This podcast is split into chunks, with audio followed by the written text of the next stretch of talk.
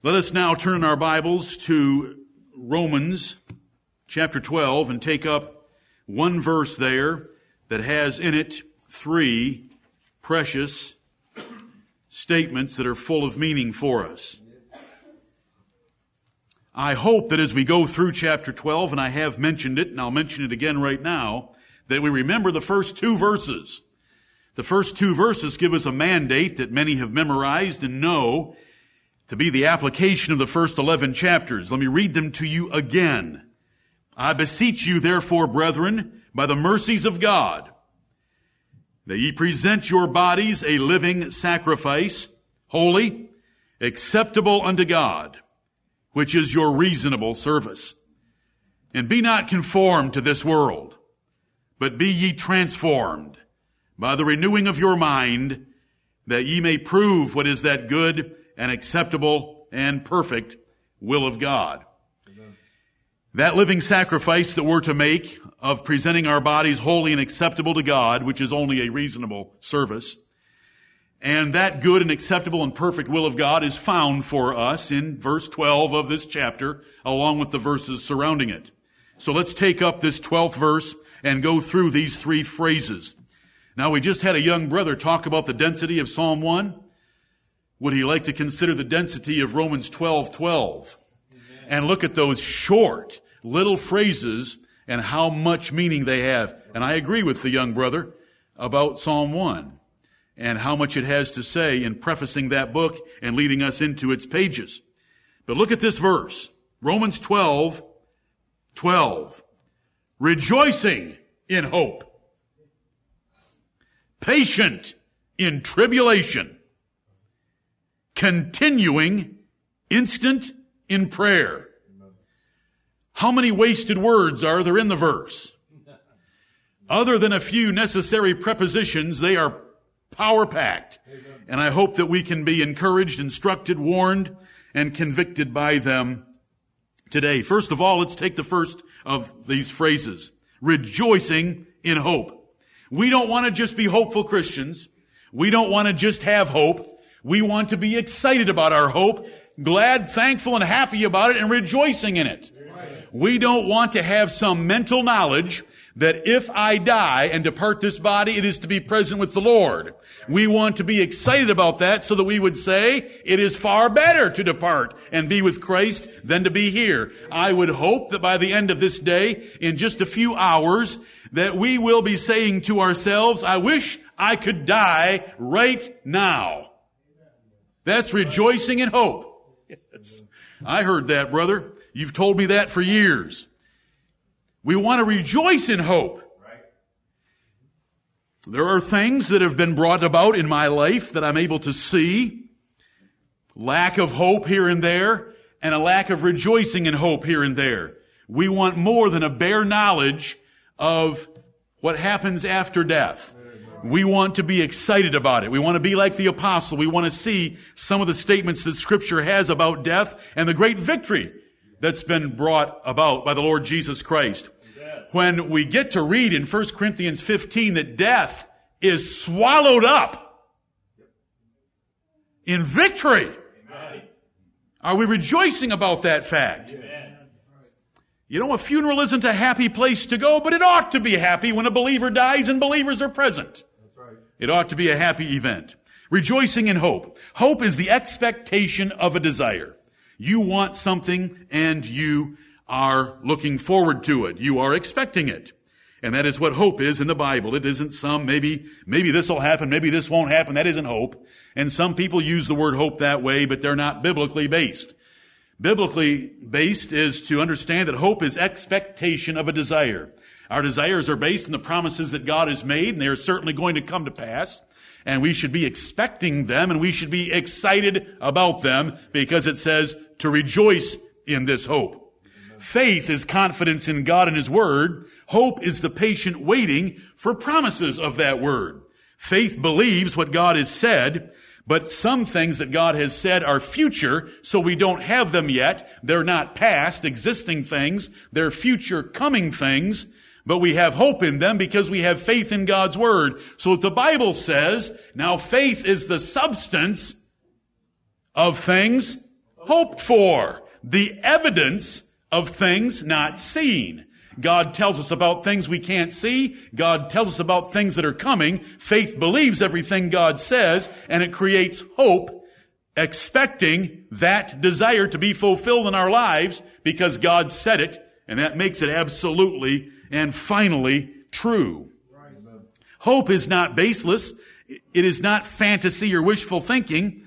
That would just be delusional optimism. Hope is based in God. Hope is based in God's character. Hope is based in God's words. And that makes it wonderful. And hope is based in His promises of future things. And the Bible is filled with examples of those, and you may look at those at any time you wish. Hope is reasonable. It's not a fantasy. Right. It's not wishful thinking. Right. It's not delusional optimism. Hope is very logical and reasonable and can be defined and explained. And that's why we have 1 Peter 3.15 that says, Sanctify the Lord God in your heart and be ready always to give an answer to every man that asks you a, a reason of the hope that is within you. A reason of it. Hope is very reasonable because it depends upon God's promise of a future event and God will bring every future event to pass by His almighty power. The zeal of the Lord of hosts shall perform it. Right. And so we rest upon that and we are able to give a reason for the hope. I hope that we're living in such a way, I hope that you're living in hope in such a way you're asked about your hope. Because that verse assumes that we ought to be asked about our hope. Sanctify the Lord God in your hearts and be ready always to give a reason to every man that asks you a reason of the hope that is within you. They should be able to see hope where the rest of the world is hopeless and ask us a reason for our hope, and we should be ready at that time to answer them. Hopelessness is an evil blight and curse on men. Hope is a gift from God for your joy and peace. We should live totally different from this world. Listen, this world and the princes of this world and their wisdom come to naught. And yet we've been given wisdom, hidden wisdom from God.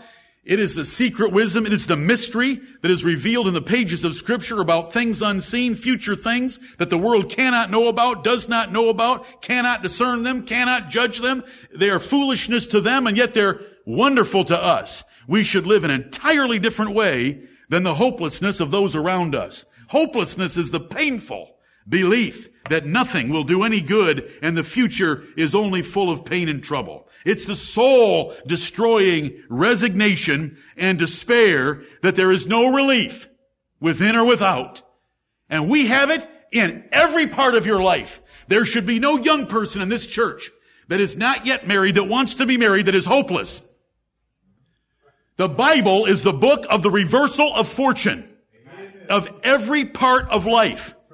From a Manasseh sitting in a prison in Babylon where he, no, he did not belong to be in a prison in Babylon. Manasseh belonged in hell.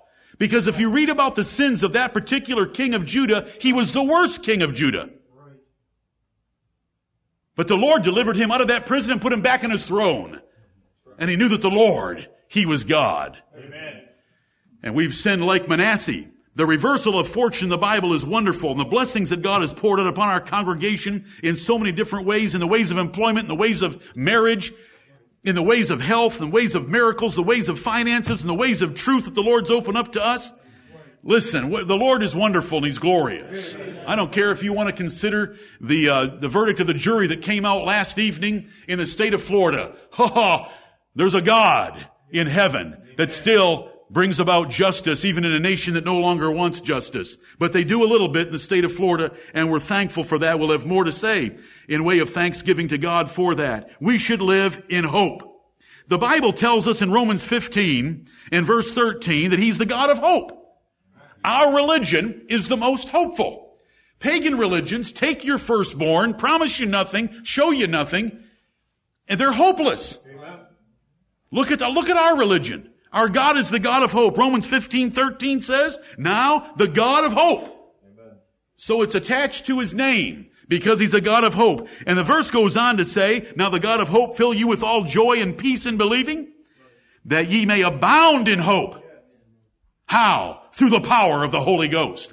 What is the one thing that you need to do in Romans 15, 13 to get the blessings of being filled with all joy and peace and abounding in hope? Those are three blessings you get for doing one thing. And it's done by the power of God. What's the one thing you're supposed to be doing that's described in Romans 15, 13? Believing. God said, God has said things. We believe those things. As we believe those things, God, the Holy Spirit, increases our joy, peace, and hope until we're filled with the first two and abounding in the last one. That's a wonderful religion. This is what the Bible teaches. If you don't have hope in your life, if you don't have a smile on your face, a bounce in your step, you are not much of a Christian. Right. There's too much hope. The, the apostle Paul could sing in the innermost prison in shackles, naked, having been beaten in public. Right. In Acts chapter 16. Right. The martyrs behaved the same way in the flames of pagan and papal Rome. And we ought to live that way. Amen. Even facing total economic ruin, we should be rejoicing in the hope of the reversal of fortune or if God does not reverse the fortune, that He is yet our God and we will spend eternity with Him. Do you know how to find the little book of Habakkuk in your Old Testament? Habakkuk. It, I don't want to tell you what it comes after or what it comes before. It won't help you too much. Habakkuk. Oh, this is a wonderful description of the kind of hope and the kind of rejoicing in hope that a believer ought to have. Now, even when you're facing total economic ruin, God is able to completely reverse your economic professional fortunes, or, like I've already said, if He does not do so, He is able to bless you in other ways to where you would scoff and mock at economic recovery because you wouldn't care. Right. The apostle Paul, though very poor, knew he was richer than any man on earth. Amen. Habakkuk chapter 2, verse 17. It's chapter 3 and verse 17. The last three verses of the book of Habakkuk. Although the fig tree shall not blossom, neither shall fruit be in the vines. The labor of the olive shall fail, and the fields shall yield no meat. The flock shall be cut off from the fold, and there shall be no herd in the stalls. That is total economic ruin for an agrarian society like Israel was. Yet I will rejoice in the Lord. I will joy in the God of my salvation. The Lord God is my strength, and he will make my feet like hinds feet, and he will make me to walk upon mine high places. Amen. Now put this to music and sing it, is what it says. To the chief singer on my stringed instruments. Wonderful three verses. This is rejoicing in hope. He'll make your feet like the feet of a female deer, so light. And we want our feet to be light and our steps light and our faces smiling and our hearts merry as we rejoice in hope. We don't want to just have an intellectual hope. We want to have a spiritual, enlivening, heartfelt hope. Right. Where we're excited about it. And we, we have to stir ourselves up to it. God doesn't provide it all together without you doing some believing, according to Romans 15, 13. And we are supposed to get together to comfort one another with the words of scripture. We're not to sorrow as others which have no hope, 1 Thessalonians 4, but that passage goes on to say, wherefore comfort one another with these words. We need to be talking to each other about the hope of eternal life about the hope of the resurrection, about the hope of it being far better to depart and to be with Christ than to be here in this world with you or me. This is the word of the Lord to us.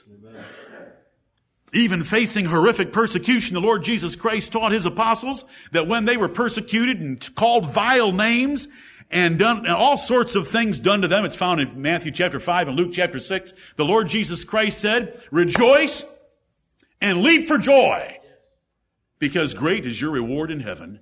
Amen. For so persecuted they the prophets that were before you. How in the world can you rejoice and leap for joy when you're being battered, pulled apart in the rack, fed to lions, burned at the stake, and all the other things that were done to the apostles? Well, the Lord Jesus Christ told you, your reward is great in heaven. And heaven is more real than earth. It's going to last. This earth, this earth is going to go away. The earth that you know in just a few years, you're going to be saying to each other in heaven, can you remember what it was like down there? And the other person's going to say, no. Were we ever down there? Amen. That sounds terrible. Amen. What you're describing sounds terrible. Amen. You went to a zoo to see what? Look at the angels. It's only going to be better. We should be rejoicing in hope. Death is called the king of terrors in the Bible. We'll have more to say on that afterwards. The world fears death, and the Bible pr- properly calls it the king of terrors. But death to the believer is far better than life.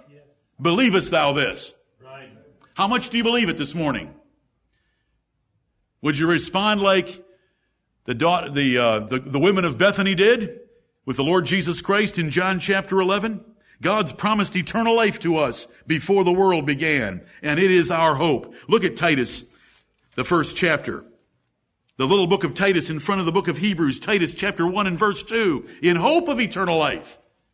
In hope of eternal life. Well, where did that life come from, that eternal life? What, are, what was the origin? What was the source?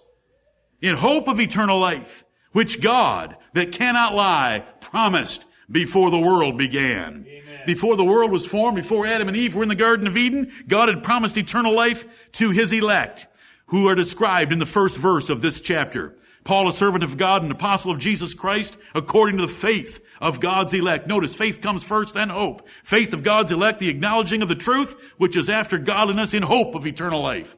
God gives a man faith. The Bible presents the truth to that man. The man believes it, and in that truth is the hope of eternal life, because without it, we wouldn't know a thing about it. Because the world does not know about it, and if they did have it presented to them, which men do from time to time, they consider it foolishness. Right. But it's in hope of eternal life. We can go to 213 looking for that blessed hope and the glorious appearing of the great God and our Savior, Jesus Christ. There's a hope in the Bible that's called the blessed hope. And the blessed hope is the appearing of the Lord Jesus Christ. If we don't have hope of the resurrection of the dead, and if we don't have hope of heaven, if we don't have hope of something better than this after this, then we are of all men most miserable. 1 Corinthians 15, 19, a verse that was quoted and used several times yesterday. And I hope that we all understand exactly what it means and how horrifying it would be if we didn't have a hope of eternal life. And if in this life only we have hope in Christ, we are of all men most miserable, then we better have a hope in Christ that is not just in this life. We better have a hope in Christ that is in another life to come. Then we are not of all men most miserable. A life of self-denial, believing in Jesus, and singing, Oh, how I love Jesus, that only relates to this life, is of all men most miserable. It is the worst religion. To live a life of self-denial with no reward. But there is a huge reward for every single thing you do. I believe it was just last Lord's Day I showed you in Ephesians chapter 6 that a man who works hard in the job, it's in Colossians chapter 3 as well, a man who works hard in the job shall receive the reward of the inheritance. And he has a master in heaven that'll give him a paycheck that's going to dwarf every single one of those little pay stubs that you get that are actually a laughing matter Right. in comparison to what he's going to do for us in heaven. But bare hope is not enough, brethren. It's not appropriate for God's purposes. We should rejoice in hope. The future for believers is so good and sure that joy should result no matter your life circumstances. Your life circumstances shouldn't get you down because heaven is so much greater. Look at how the Bible puts it in 2 Corinthians chapter 4 in the last two verses. 2 Corinthians chapter 4. Verse 17, 2 Corinthians 4, 17. If you can hear it, here we go. For our light affliction. Now who is speaking? Paul. Would you call his affliction light? No. But your affliction is light. Your affliction is nothing. It is not measurable compared to his. For our light affliction, which is but for a moment. What if you're born sick and you live 70 years sick? Does that qualify in this verse? Yes, because in comparison to heaven, it is still but a moment. For our light affliction, which is but for a moment. I like the terminology of scripture. This is how we build up our faith right now. For those of you that are 60, 70, 80 years of age, is it true that life is but a moment? And you have reached 60, 70, 80 in just a moment of time? For our light affliction, which is but for a moment, worketh for us a far more exceeding and eternal weight of glory. Amen. Who picked those words? The Holy Spirit of the living God. And it's in these words that we teach for hope. For our light affliction, which is but for a moment. It's very light. It only lasts a second. It works for us a far more exceeding and eternal weight. It is an exceeding weight of glory. It is going to overwhelm you. The apostle Paul was given a law when he came back from heaven that he couldn't speak about the things that he saw. You wouldn't have been able to handle them. He wouldn't have been able to handle talking about them. So the Lord kept him silent and had to give him a, a thorn in the flesh, a messenger of Satan to buffet him so that he wouldn't open his mouth about the things that he saw. Because it had been too much for your ears to hear and too much for his mouth to say. He'd have been swelled in his pride. It, just look at the words. Verse, I want to, I want to read verse 17 about 10 more times before I get it out of my system. While we look not at the things which are seen, but at the things which are not seen, for the things which are seen are temporal, but the things which are not seen are eternal. Amen. An exceeding weight of glory instead of a light affliction, and it's for eternity instead of a moment. Right. The contrast by the Holy Spirit is wonderful. And that is our hope, and we ought to rejoice in that hope. The future for believers is so good and sure that joy should result in our lives no matter what our circumstances are. The hope that we have is so sure because God swore with an oath providing two immutable things that you can rest your hope on His promises.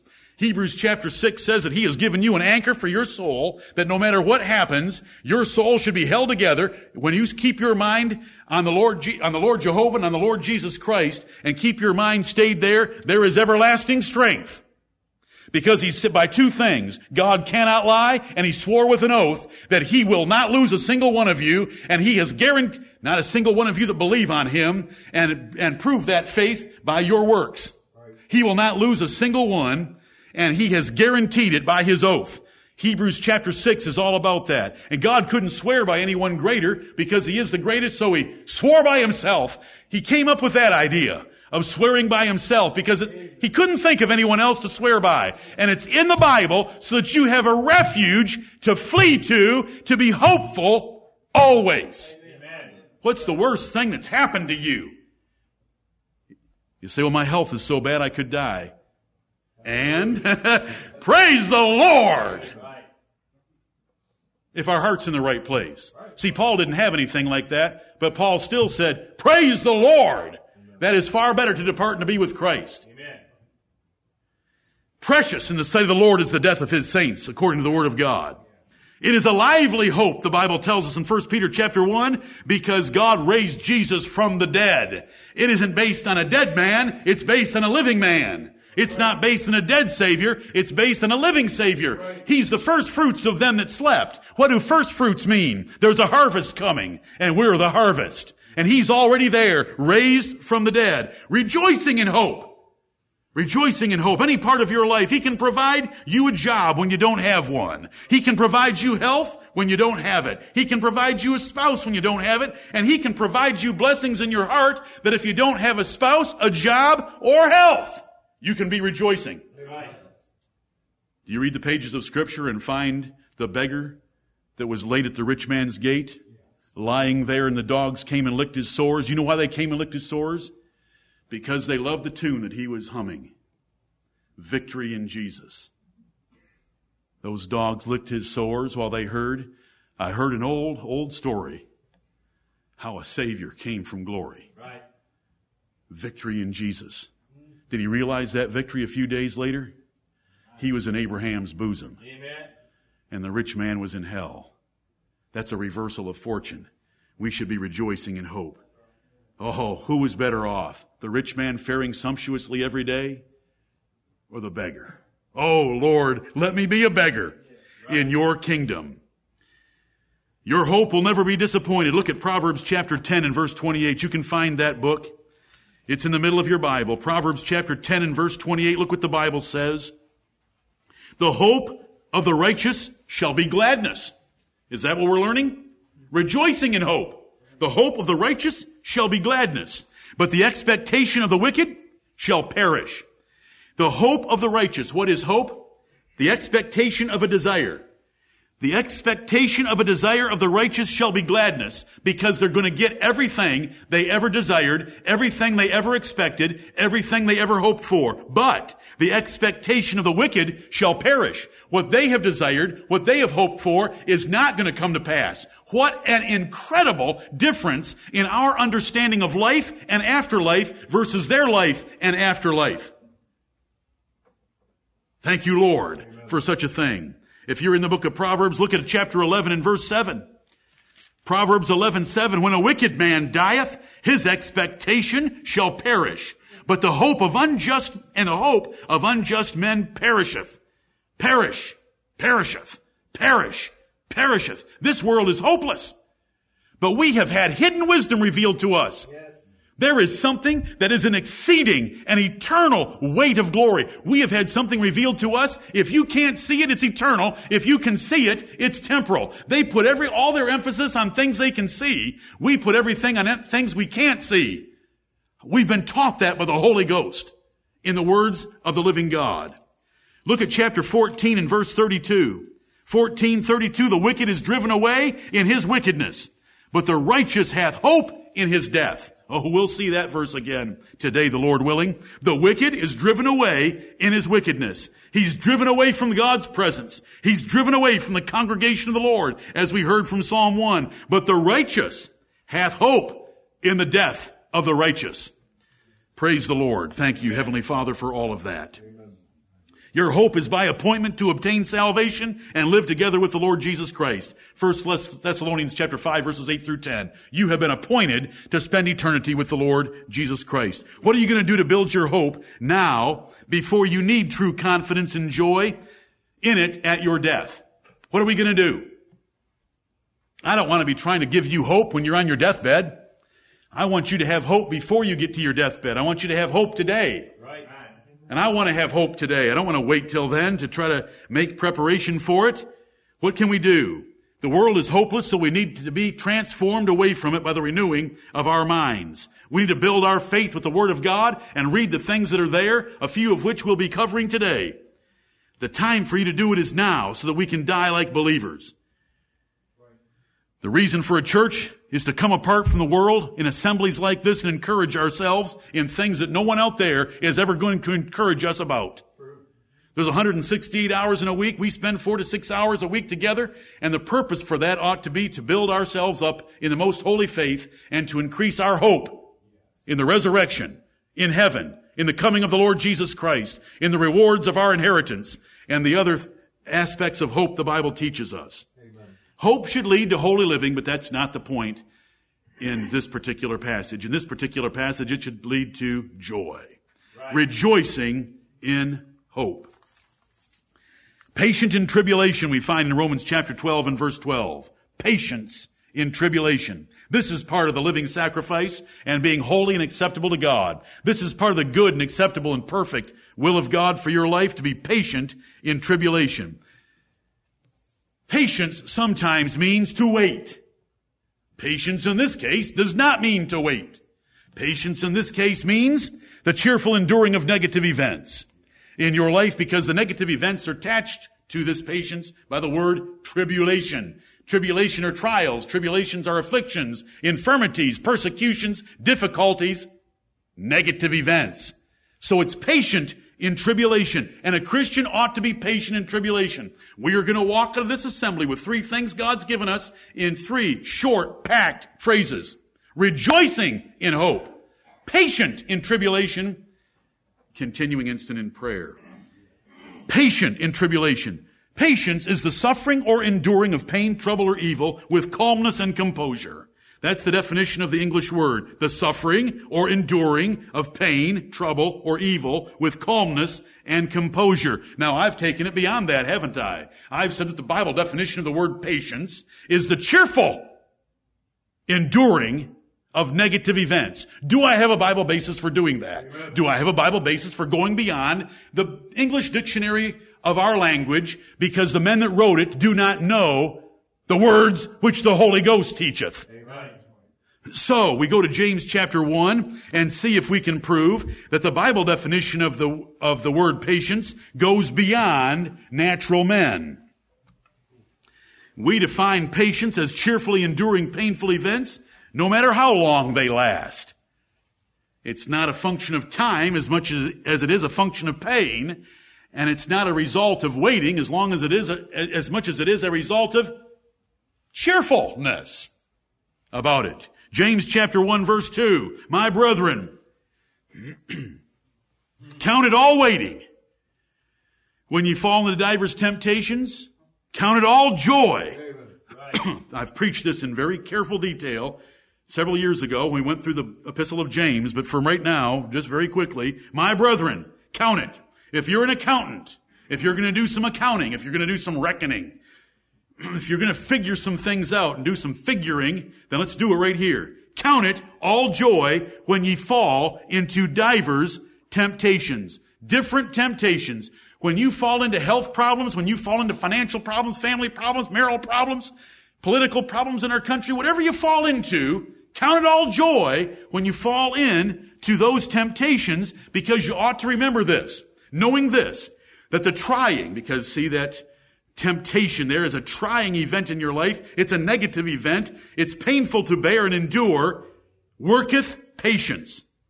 But let patience have her perfect work that ye may be perfect and entire, wanting nothing. Now, when I read those three verses, now can you appreciate the middle phrase in Romans 12, 12 as being full of meaning? This is perfectness as a Christian.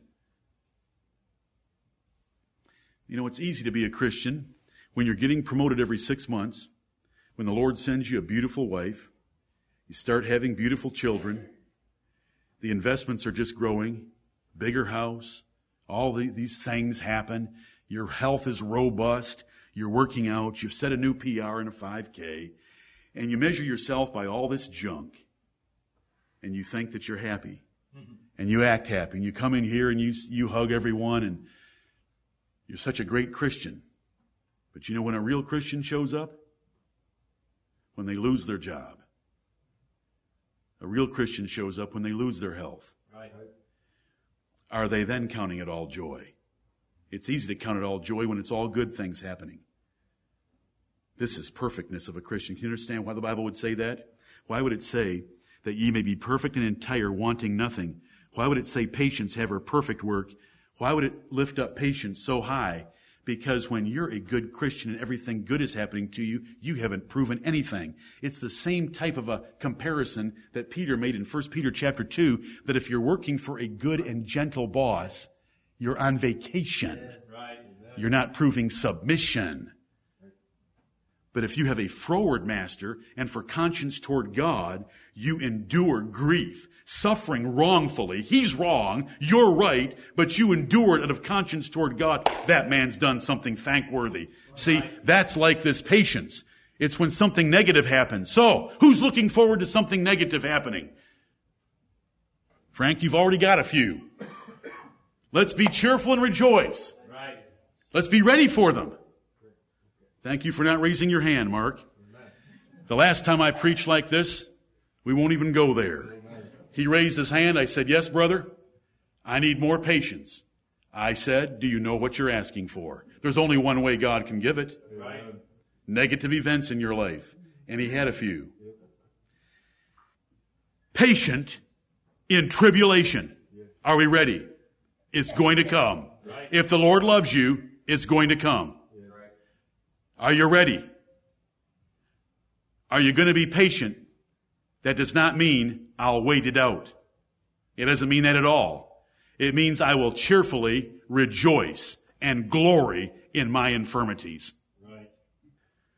And when the man that said that was the apostle Paul, he had more infirmities than you would be able to count in a 24 hour period. Amen. Oh Lord, thank you for teaching us so many things, including this one right here. Let's go to Romans chapter 5. See, we were in James. You know, Martin Luther would tell us that James was off the beaten path and far out in left field. Let's go to Paul, since Martin Luther thought that the book of Romans was far superior to the book of James, and see what Paul taught about the same thing. Romans chapter 5. See, we're, we're doing 1 Corinthians 2.13. which things also we speak, not in the words which man's wisdom teacheth, but which the Holy Ghost teacheth, Amen. comparing spiritual things with spiritual. Amen. Romans 5, 3. You know, verse 1 tells us that by faith we have peace with God. Verse 2 tells us by faith we have access into the grace wherein we stand, and we, re, we, we, we, we, we what? We rejoice in hope of the glory of God because that's what our future is. It's the glory of God because we're going to be the children of God. We're going to be joint heirs with Christ and we're going to be glorified in body and we're going to be in a glorified heaven and upon a glorified earth. But, and not only so, you know, it's not enough to be at peace. It's not enough to have access into this grace wherein we stand. And it's not enough to rejoice in hope of the glory of God. There's something else. And not only so, but we glory in tribulations also, knowing that tribulation worketh patience, and patience experience, and experience hope. And hope maketh not ashamed, because the love of God is shed abroad in our hearts by the Holy Ghost, which is given unto us. When negative events come, and you endure them, it gives you something called experience. And every parent and grandparent in this room knows what experience is, because their children don't have it and they can see the great gulf between their children and them on the developments of life and you can't buy experience and you can't get it when you're young because you haven't experienced anything. So how can you have experience when you haven't experimented or experienced anything? Right. You just gotta listen. And the Bible tells you so negative events come, they're called tribulations. They work patience, which is cheerfully enduring them. That results in experience, and experience gives you hope because God always delivers you in body and or soul. Always and he sheds abroad his love in your heart while your body is suffering, your finances are suffering, anything else might be suffering, but he sheds abroad his love. You know God is with you. You know God loves you. You know God will never forsake you. So it results in hope. But how do you get to that hope out there? You gotta back up to experience and you gotta back up from experience to patience and from patience to tribulation. So it starts with these negative events. The negative events are coming. Are you all ready for them? Are you excited about them? What is going to be my next negative event? Who's going to die in here first? Ah, that's not a good example because that's not a negative event. If our hearts, thank you, brother, if our heart's in the right place, one of us is going to die next. This is patient in tribulation. Patient in tribulation. We can't have it. We can't build it without having negative events in our lives. There's other benefits that flow from patient in tribulation. Listen. The apostle Paul knew that greater glory came to Jesus Christ by his infirmities, his persecutions, and his trials and afflictions than if his life was good. 2 Corinthians 12, 9 and 10. He said that the Lord appeared to him and told him, My grace is sufficient for your weakness, and I'm glorified by my strength showing through you when you're being under trouble. You know what Paul said immediately, the next verse? Most gladly, therefore, will I rather glory in my infirmities. He got excited about his infirmities because he knew that when I am weak, then am I strong, and Christ's glory is upon me. Right. Because he's giving me strength that is unnatural. It is spiritual. Amen. So see, there's a side benefit to being patient in tribulation. Right. James indicates in James chapter 5, behold them which endure how that the Lord is very pitiful and of a tender mercy. And what did Job get in the end? This is James chapter 5. He brings up Job as an example. See the patience of the prophets and see the patience of Job and what he got in the end. See, if you're patient in tribulation, there can be a reward now and a reward later. You say, that's double dipping. Exactly! That's our God. He'll triple dip you if you have faith enough. It's taught that in the Bible. Mark chapter 10. Jesus, the rich young ruler, departed from Jesus. Peter jumps in there and says, Lord, we've left all to follow you. Jesus said, no man has left anything to follow me that I haven't restored it a hundredfold now and eternal life in the world to come. They're patient in tribulation. Are you ready? If we can be patient in tribulation, you might get two, Job, a hundred, Peter and Jesus, for the thing you lost that you endured with a smile on your face, rejoicing and giving thanks to God. Do you understand that? These are side benefits. These are called fringe benefits. This is what is meant in Psalm 103 when it says, Bless the Lord, O my soul, and forget not all his benefits. Amen. Everybody worries about their benefit package. What are we going to have to pay for medical insurance for a month? instead of worrying about God's blessing. Listen, God can take care of your health and they can't.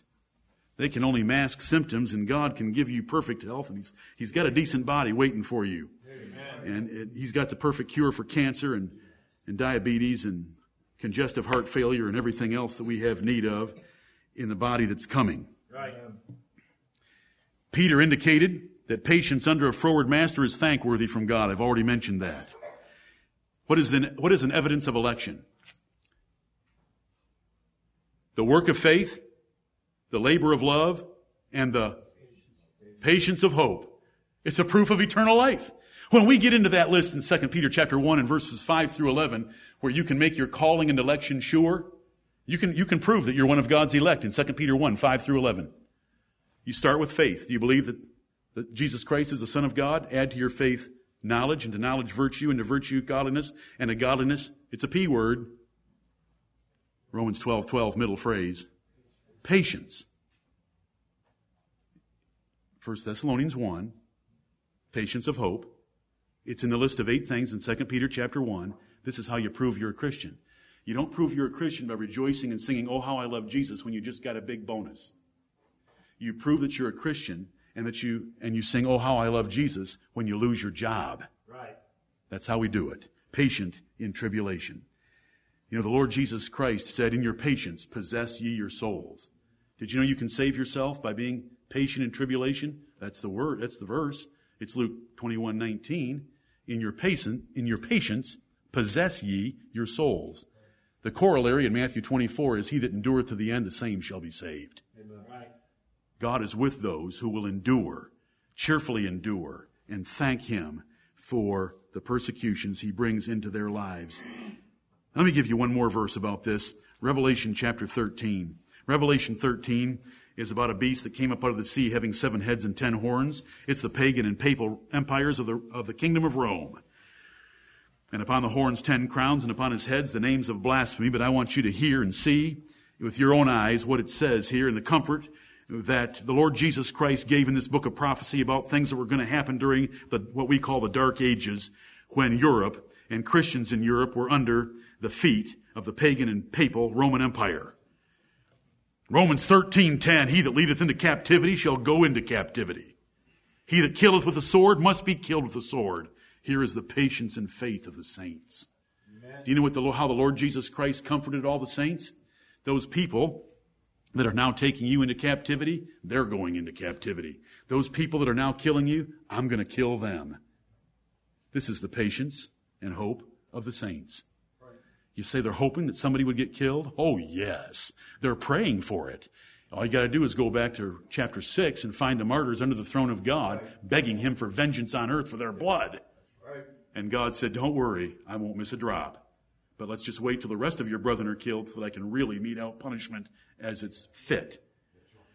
Romans chapter 12 and verse 12, continuing instant in prayer. We're, we should be rejoicing in hope. We should be patient in tribulation. Brethren, can we remember these little phrases? Are we going to walk out of here and forget these? Who's going to send text messages tomorrow? Send them to Sherry's phone. I'll get them. Text messages tomorrow, rejoicing in hope, patient in tribulation, and now this one, continuing instant in prayer. When the Bible says pray without ceasing, when the Bible says to continue in prayer, it doesn't mean that you're in a constant prayer from the moment of conversion to your death. It means that you don't give up on praying. It, it, means that you don't stop believing in prayer. It means that when you don't get an answer after one, two, three, five, ten petitions, that you just stop praying. It just means that you don't give up on prayer. It means that you continue to pray for things when it is your time to pray. David prayed three times a day. Daniel prayed three times a day. They weren't engaged in a day long prayer. They weren't monks. They weren't nuns. They didn't go off into a monastery and sit around and finger beads all day long and have a feeding tube to keep them alive while they prayed. Just understand that. Continuing means we don't quit. We well know what that word means. Because we don't pray enough in our generation. And we Christians don't pray enough. It's the most powerful thing you can do for every aspect of your life. It's the most powerful thing you can do for every aspect of your family and for this church and for this nation. Continuing means we don't quit. Means we don't give up. Means we don't lose faith in praying. Means that we continue to bring petitions before the Lord even when they haven't been answered yet. We don't stop praying until the baby dies. And if you've got a lot of faith, you'll pray a little bit beyond that because the Lord can raise the dead. Amen. Continuing. Instant in prayer. What does instant mean? It doesn't mean you have instant prayers. You know, instant prayers sound something like this. God is great. God is good. Let us thank Him for our food. By His grace we all are fed. And give us God our daily bread. You know, that's a little memorized prayer, so I guess we could call that an instant prayer. But that's not what this verse means. Right. Continuing, instant in prayer. The word instant means pressing, urgent, importunate. And importunate is a precious word. Thank you, Lord, for the words which the Holy Ghost teacheth. Do you know how few churches there are that even know what the word importunity means? Instant means pressing, urgent, importunate. Set of persons and their actions. Importunate means to solicit pressingly. Oh, we're using some defining words as synonyms. Right. I mean, and we're using them back and forth. We're using them for both words. To solicit pressingly and persistently, to ply or beset with requests. Importunity is pertinacity or constancy of action. Bothersome pertinacity. It's impudence. It's the direct translation. I don't ever do this to you. The direct translation, oh, I don't even want to do it. But it's impudence. Because you're bordering on rudeness when you're pr- praying instantly right. in the Bible use of that word. Consider Jacob's ex- example. Would he quit? It's about morning. I need to go. The angel said. Did, by the way, did Jacob wrestle with God, an angel, or a man? Who said that for Nathan? Yes. Yes, yes, yes. Right.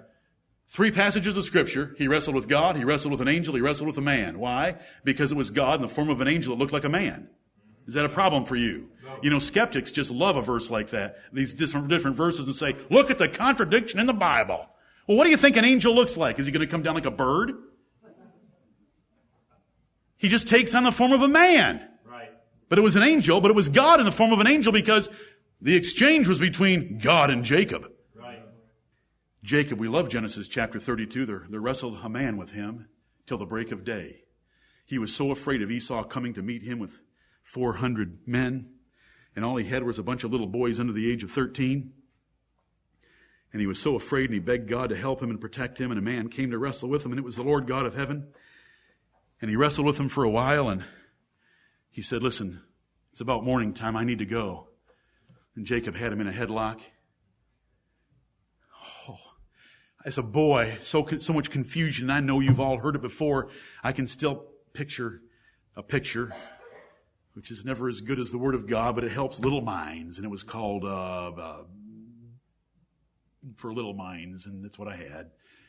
And little eyes. He's got him in a headlock. An angel says, I need to go. I will not let you go till you bless me. Right. That is continuing. That is continuing.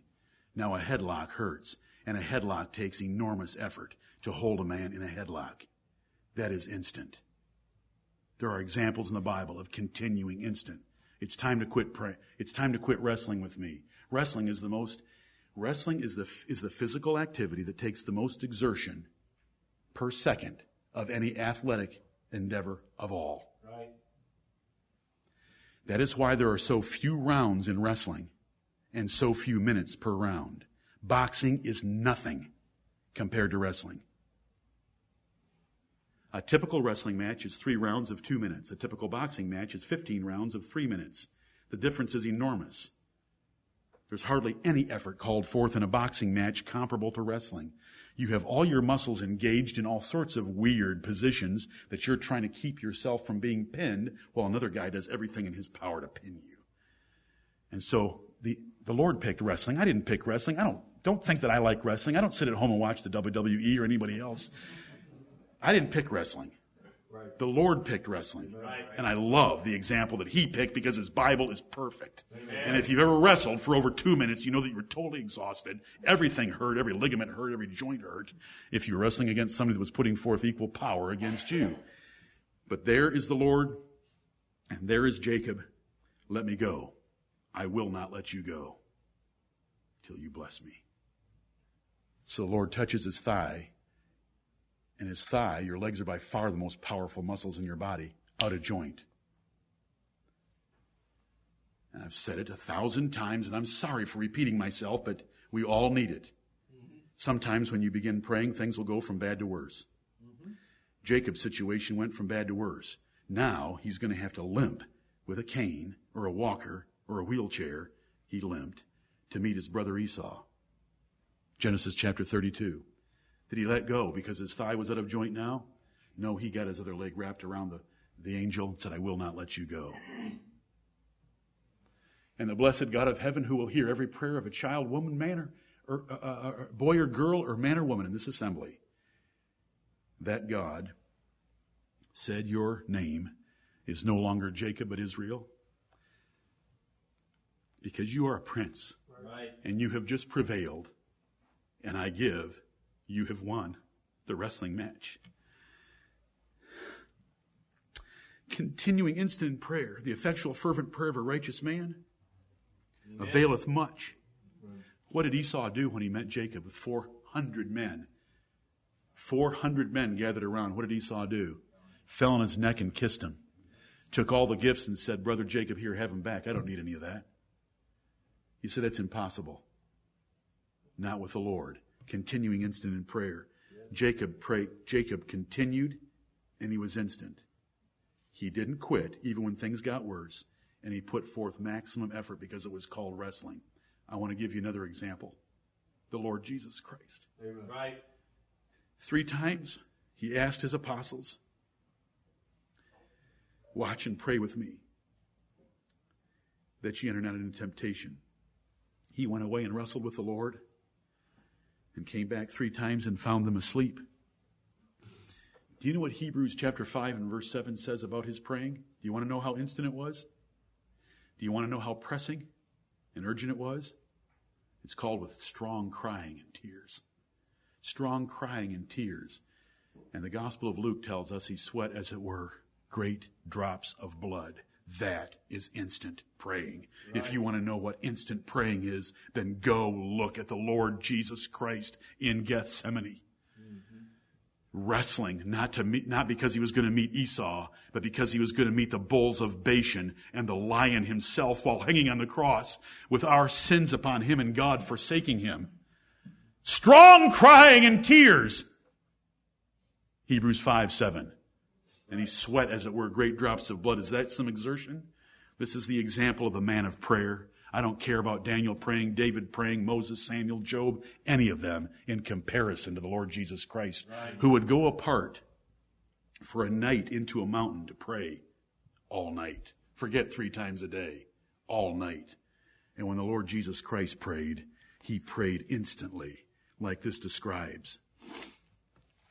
Look at Luke 11. There are two examples you never want to forget about prayer when you're trying to explain the words continuing and instant. Let's go first to Luke 18. Luke 18. They're both in Luke. They're both at the beginning of their chapters, and all it takes is a little bit of memory work to know where do I find these? Luke 11 and Luke 18. What words do I look for? Unjust judge and importunity. That's all you need. If you like to use your little devices, then all you need to know is it's unjust judge in one place and it's importunity in the other. There's not too many unjust judges in the Bible, so you'll be able to pull it quickly. Luke 18. Look at verse 1. This is the Lord Jesus Christ giving us a commentary. Is this how we're supposed to study the Bible? Let me read to you in the book and the law of God distinctly. Right. Continuing instant in prayer. Okay? Now I'm going to give you the sense by comparing spiritual things with spiritual. 1 Corinthians 2.13, and this is the Lord Jesus Christ doing it. He spake a parable unto them to this end. It's wonderful when he tells us to what end, isn't it? Right. When the Lord Jesus tells us exactly why he gave us a parable. That men ought always to pray and not to faint. So what word do we have here? Continuing. This is explaining continuing for us from Romans 12, 12. Saying, there was in a city a judge, which feared not God, neither regarded man. And there was a widow in that city, and she came unto him, saying, avenge me of mine adversary. And he would not for a while. For a while. But afterward he said within himself, Though I fear not God, nor regard man, yet because this widow troubleth me, I will avenge her, lest by her, lest by her continual, are we getting a commentary in the Bible, of the Bible? Lest by her continual coming, she weary me. And the Lord said, now it's the Lord Jesus Christ speaking. The little parable is over. The Lord Jesus Christ said, hear what the unjust judge saith. And shall not God avenge his own elect, which cry day and night unto him, though he bear long with them? See, the Lord may bear long with you in some prayer request, but notice, it's not an unjust judge with a widow. It's the God of heaven with his elect. Right. But there's continuing. No, I won't avenge you. No, I won't avenge you. No, I won't avenge you. No, I don't have time for frivolous little things like your situation. No, I don't have time. No, go away. Beep, beep, beep. The offices of the unjust judge are now closed. You know, as you, but eventually, because she kept leaving messages, every morning when he went in and hit play, there's the widow. Oh, she's back again. I'll avenge her. God's far better, but God does bear long with his elect sometimes. Right. Do you understand? Right. Continuing. Why do we? Jesus gave this. I didn't give it. Luke didn't write. Luke just wrote what was inspired in him. Jesus gave these words. Right. Jesus described the situation. Jesus said praying is like this. This is how you continue. Okay, back to Luke 11. Oh, and this other word that is just precious. Oh, Luke chapter 11. In verses 1 through 4 are what is called the Lord's Prayer by some, what we call the disciples' prayer, because it's the disciples asking Jesus to teach them how to pray, and so he taught them how to pray because it's disciples praying. The Lord's Prayer is truly in John 17. That's where Jesus was praying, but people call this the Lord's Prayer, and if that's comfortable for you, it's comfortable for me, as long as you understand the sense of the Word of God. But note that the prayer ends in verse 4. And here Jesus takes up in verse 5. And he said unto them, Which of you shall have a friend and shall go unto him at midnight? Now, are you, are you envisioning this? Don't read ahead of me. Think about the words. This is how you're supposed to read the Word of God. I'm reading to, it to you distinctly. Which of you shall have a friend and shall go unto him at midnight and say unto him, Friend, lend me three loaves. For a friend of mine in his journey has come to me and I have nothing to set before him. It's a question mark because Jesus is asking you what you're going to do. There's three friends involved. You're the middleman. You've had some, you've had a friend arrive at your door and you don't have anything to feed him because you just ran out of food. The cupboard is bare. And so you go to this other party, the third party, who's another friend of yours and say, it's midnight. And you say, listen, I've got a friend that's come. I don't have any food. Will you give me some food to feed him? And he from within shall answer and say, your friend, this is the third party. This is your friend that lives nearby, trouble me not. The door is now shut and my children are with me in bed. I cannot rise and give thee. It's too late. I'm in bed. We've shut down for the night. Leave me alone. I say unto you, though he will not rise and give him because he is his friend, the relationship the relationship is not enough by itself. The relationship is not enough by itself. Jesus is teaching this. This isn't Luke and it's not your pastor. It's the Lord Jesus Christ. The relationship by itself is not enough. Though he will not rise and give him because he is his friend, yet because of his importunity, and importunity does not mean necessity. Importunity does not mean emergency. Importunity means obnoxious, impudent, rude conduct. Pressing, urgent, instant, wrestling with what? The doorbell. Yet because of his importunity, he will rise and give him as many as he needeth. Here's five. Just stop ringing the doorbell. You say, I don't get that out of there. I think importunity means necessity. Then you need to go home and find an online dictionary and look up the word importunity and understand that it means exactly what instant means because importunity is one of the defining synonyms for instant and instant is one of the defining synonyms for importunity. It's not necessity. It's not because he's in a fix. It's because he's obnoxious in persistently, loudly banging the door like Jacob wrestling with the angel. This is giving the sense of the words of scripture. And we want to rejoice in these words. We have rejoiced in this word importunity for a long time. Though he will not rise and give him because he is his friend, yet because of his importunity, he will rise and give him as many as he needeth to get rid of him. And I say unto you, ask, seek, and knock. Don't just ask a little bit. You do some seeking after the God of heaven and then you do some knocking on his door. Right. Ask, seek, and knock. Because he wants us to be just like this. The effectual fervent prayer of a righteous man avails much. Listen, sometimes the relationship isn't enough. Sometimes you need to do something dramatic in praying. There was once a father that brought a lunatic son to the Lord Jesus Christ, and the disciples had to admit they couldn't cast the devil out of this lunatic. You, you know the story well. I, I gave a whole Wednesday evening on it several years ago, remember? I vaguely do. The lunatic's son, it's Matthew chapter 17. And he comes and begs the Lord. And the Lord said, if you had faith as a grain of a mustard seed, you could move mountains. Just reminding us that faith is necessary in prayer. But then he said, Howbeit, this kind goeth not out but by prayer and fasting. Right. There are situations you can get yourself into where you need a little bit more door knocking a little bit more asking, seeking, and knocking, a little bit more wrestling, a little bit more, I will not let you go, a little bit of fasting, a little bit of sackcloth, a little bit of ashes, because there are situations where God wants us to show that kind of instancy, that kind of importunity. Right. And so it was in the case of the father of the lunatic. Fighting saints that do their best against the devil and his wiles persevere in prayer. Ephesians chapter 6 teaches us that. Are you praying as much as you should? How can you be encouraged to pray more? Like this text teaches? How consistently do you pray? How continually? How insistent and pressing? Let me ask again. How consistently do you pray? How continually? How insistent and pressing are you in your praying? Are you too busy with life? Then you need to make changes. The apostles were once too busy with life too busy with ministerial life in Acts chapter 6. And so they came to the church at Jerusalem that had thousands of members and hundreds of widows and said, pick you out seven men of honest report that we can appoint as deacons so that they can take care of this matter of feeding these widows so that we can give ourselves continu- continually to the word of God in prayer. Whatever it takes in your life to change it, they instituted a new office of the New Testament church to make sure that the apostles had enough time to pray.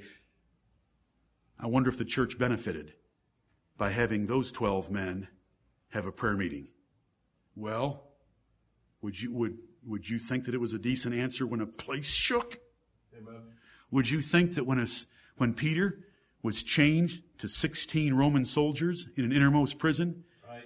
that the chains fell off, the doors opened, and Peter's out on the street as being decent?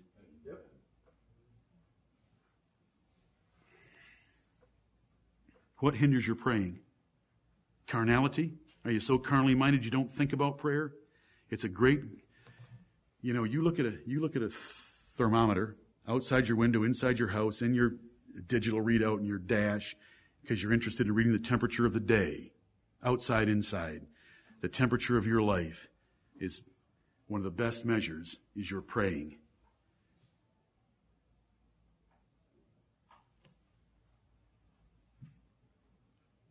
If the number, if the number of minutes, if the number of minutes of your praying was put on a screen behind me of the last year, if the gaps between your praying were shown on a screen behind me, which would deal with continually, if the intensity index of your praying was put on a scale behind me, which deals with the word instant, what would the rest of us ugly sinners think? What does the God of heaven think? Right. continuing, instant in prayer. That isn't a, that isn't a ministerial passage. That's a passage for the entire church. Right. What hinders your praying?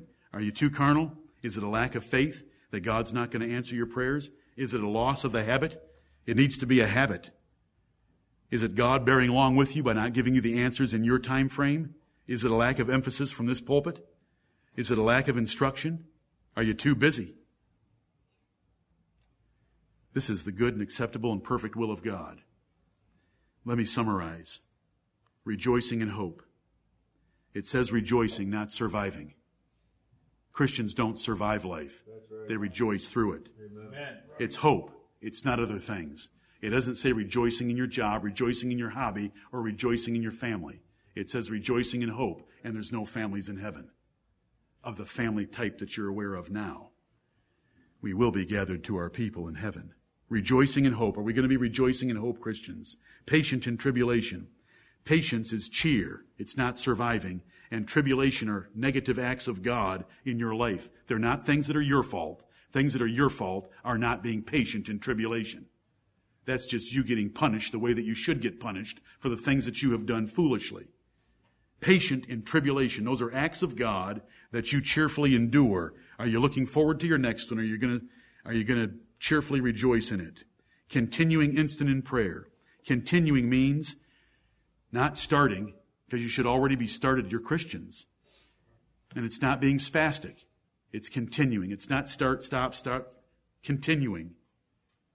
Instant means fervent and intense, not mechanically, not going through the motions, but loving the God that you're appealing to, knowing that He has the power to answer, knowing that He wants you to come importunately to Him. He wants you pressing Him. He wants you saying, I will not let you go until you give me this matter. This is Romans 12 12. This is, I beseech you, brethren, by the mercies of God, that ye present your bodies a living sacrifice, holy, acceptable unto God, which is your reasonable service, and be not conformed to this world, but be ye transformed by the renewing of your mind, that ye may prove what is that good and acceptable and perfect will of God. Right. This is the perfect will of God for you. This is what God's salvation in 11 chapters should result in your life. Three things for today rejoicing in hope, patient in tribulation, continuing instant in prayer.